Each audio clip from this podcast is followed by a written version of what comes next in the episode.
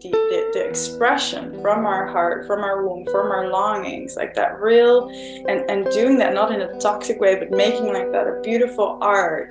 And i work a lot with that right? How can you turn that into like art and your longings and and that and your pain even? that or your sensuality that wakes up the world. That's really such a huge part of, of the medicine you know? That energy is what moves people. Those stories those offerings